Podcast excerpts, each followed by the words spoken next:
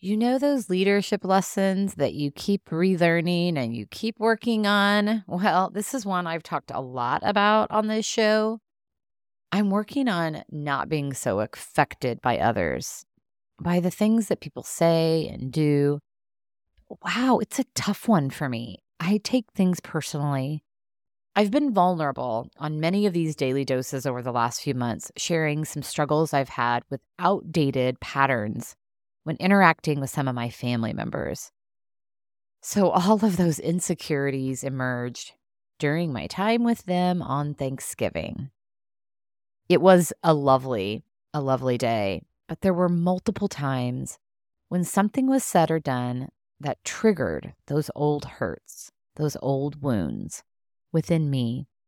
You know, and I'm so fortunate that I know that that is within me.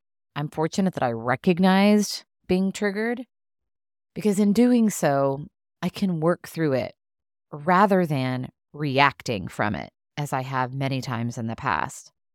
You can't keep getting mad at people for sucking the life out of you if you keep giving them the straw. And I'm learning not to give them the straw. I don't suspect that there will ever be a day when I'm unaffected because I am a feeling person. But I'm working on working through the negative emotions rather than reacting from them. I am not letting anyone suck the life out of me, as there's way too much goodness to be lived. So here's to noticing the negativity within you and owning it.